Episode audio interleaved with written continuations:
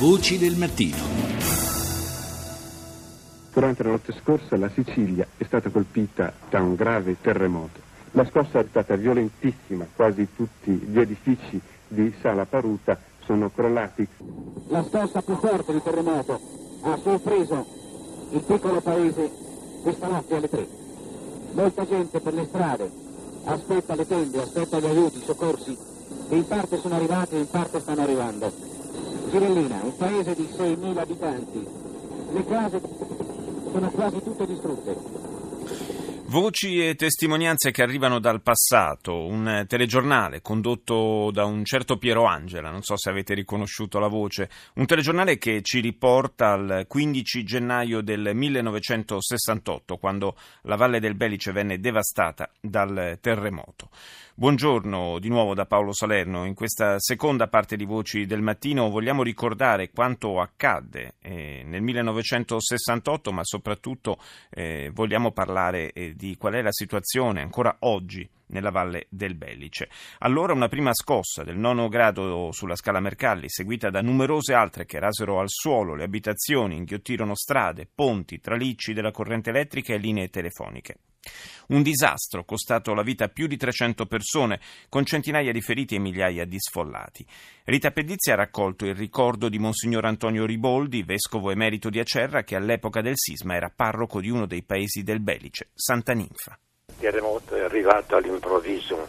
Sembrava in un primo tempo di poco conto, mentre invece ha spaccato interi paesi. Ci siamo trovati su una strada improvvisamente, senza più una casa, senza più nulla, niente, tutto per aria. E i primi giorni dovevamo dormire sulle macchine perché non c'era nessun posto. Dopo un po' di giorni hanno messo delle baracche e abbiamo passato anni in baracche, ma baracche, baracche non era quel di adesso che sono un po' diverso, erano veramente cose assurde. Io ero là come parroco e ho dovuto fare molto coraggio a tutti, non perdersi d'anima. Allora siamo andati a Roma a parlare con Santo Padre, a parlare con tutti e abbiamo smosso un po' le coscienze, ma rifare dei paesi non è facile. Si è avuto molto coraggio. Io mi ricordo con i vari presidenti, li tempestavo, ma ho dovuto fare una guerra infinita. Cioè, un conto era tacere e un conto era sollecitare. Tanto abbiamo fatto che abbiamo sollecitato le autorità a muoversi, a non farci morire in una baracca. È un affare molto difficile anche perché il Belice non era una frasetta, era tutta una zona. Ci vuole coraggio, non perdersi d'animo. Anche nella disgrazia bisogna avere il coraggio di superare quello che capita e dare la vita perché la gente possa avere una vita. Più delle volte quando c'è queste cose ci ritiriamo in noi stessi, attendiamo che arrivi chissà cosa. Io mi ricordo una volta per poter muovere le coscienze ho portato 60 bambini a Roma a farli parlare col Santo Padre, ma era un continuo battaglia, tanto che si è riusciti a portare Moro sul paese e mi ricordo quando ho visto le baracche, ho detto ma questo non è roba da uomo, è roba da animale. D'altra parte per me come parroco eh, non potevo stare zitto, ci vuole coraggio. Non so se oggi questo coraggio c'è o non c'è, io credo che il coraggio sia la cosa necessaria soprattutto quando ci sono cose difficili. Do il buongiorno al sindaco di Partanna e coordinatore dei sindaci della Valle del Belice, Nicolò Catania. Buongiorno. buongiorno a voi. Buongiorno. Oggi lei sarà ascoltato in audizione al Senato in Commissione Ambiente eh, sui problemi connessi alle conseguenze di quel sisma. Sono passati quasi 50 anni ormai, eppure eh, per il Belice è ancora una ferita aperta. Come mai? È una ferita aperta perché nel passato si è operati in maniera proprio dire, senza, senza abbandono totale dell'istituzione. Adesso le parole del, eh, che parlava di coraggio.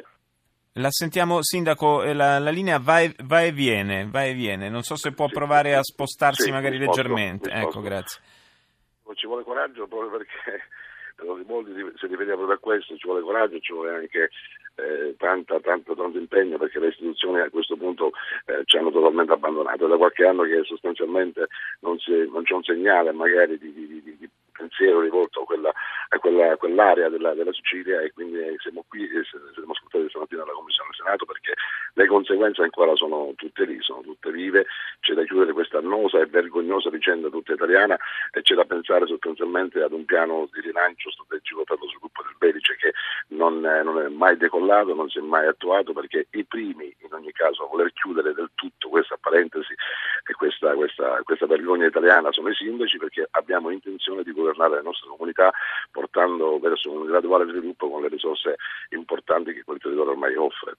Da un, punto di vista, da un punto di vista anche visivo, che cosa eh, rende ancora eh, appunto visibile la ferita del terremoto nel Belice? Ma guardi, eh, a parte il diritto acquisito dai cittadini eh, sul ricostruirsi una casa che ormai è lì fermo ed è cristallizzato, perché la norma che noi stessi abbiamo chiesto nel 2006 di chiudere perché ancora permetteva la presentazione dei progetti ha stabilito un quantum per dare così voce e dare il diritto ai cittadini che ne hanno uh, guadagnato, nel senso guadagnato, nel senso che hanno avuto questa, questa, questa disgrazia perché non volevano sanarsi la ferita. Poi c'è un'opera, una, una, una, questione di infrastrutturazione del Pedici, nel senso mm. che ancora oggi, ahimè, siamo nel 2016, sì, ci sono zone, aree cittadine intere che mancano di opere di urbanizzazione e per opere di urbanizzazione intendo opere di, di urbanizzazione primaria, fognature, acqua, luce, ci sono le case, manca una sistemazione generale complessiva, manca la totale eliminazione delle fibre di amianto che derivano proprio da quelle baracche a cui faceva prima riferimento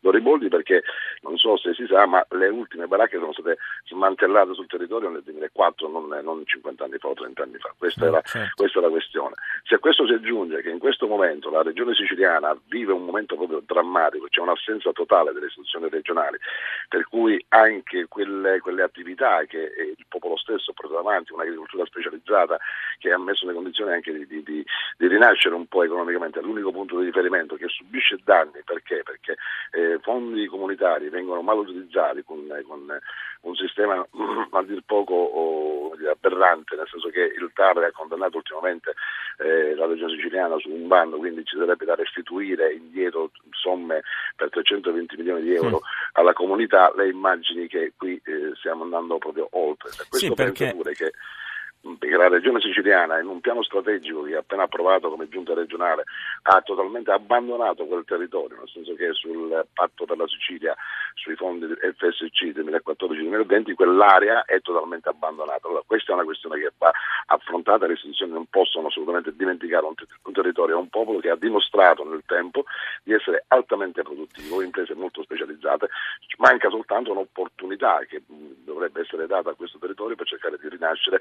Eh, con le proprie gambe, per cercare di camminare, andare avanti e non creare questa desertificazione delle città che si sta verificando con eh, il ritorno all'emigrazione a tutti gli effetti. Eh, sindaco, nel tempo soldi per la verità ne sappiamo, ne sono stati anche stanziati, addirittura noi ancora adesso paghiamo, tutti noi paghiamo eh, tra le varie accise che incidono sul prezzo della benzina, ce n'è anche una, eh, seppur piccola, per eh, la, l'emergenza eh, Belice, sarebbe interessante davvero capire tutti questi soldi dove sono andati a finire, perché evidentemente qualche cosa non ha funzionato da questo punto di vista. Io ringrazio il sindaco di Partanna, Nicolò Catania, coordinatore dei sindaci della Valle del Belice.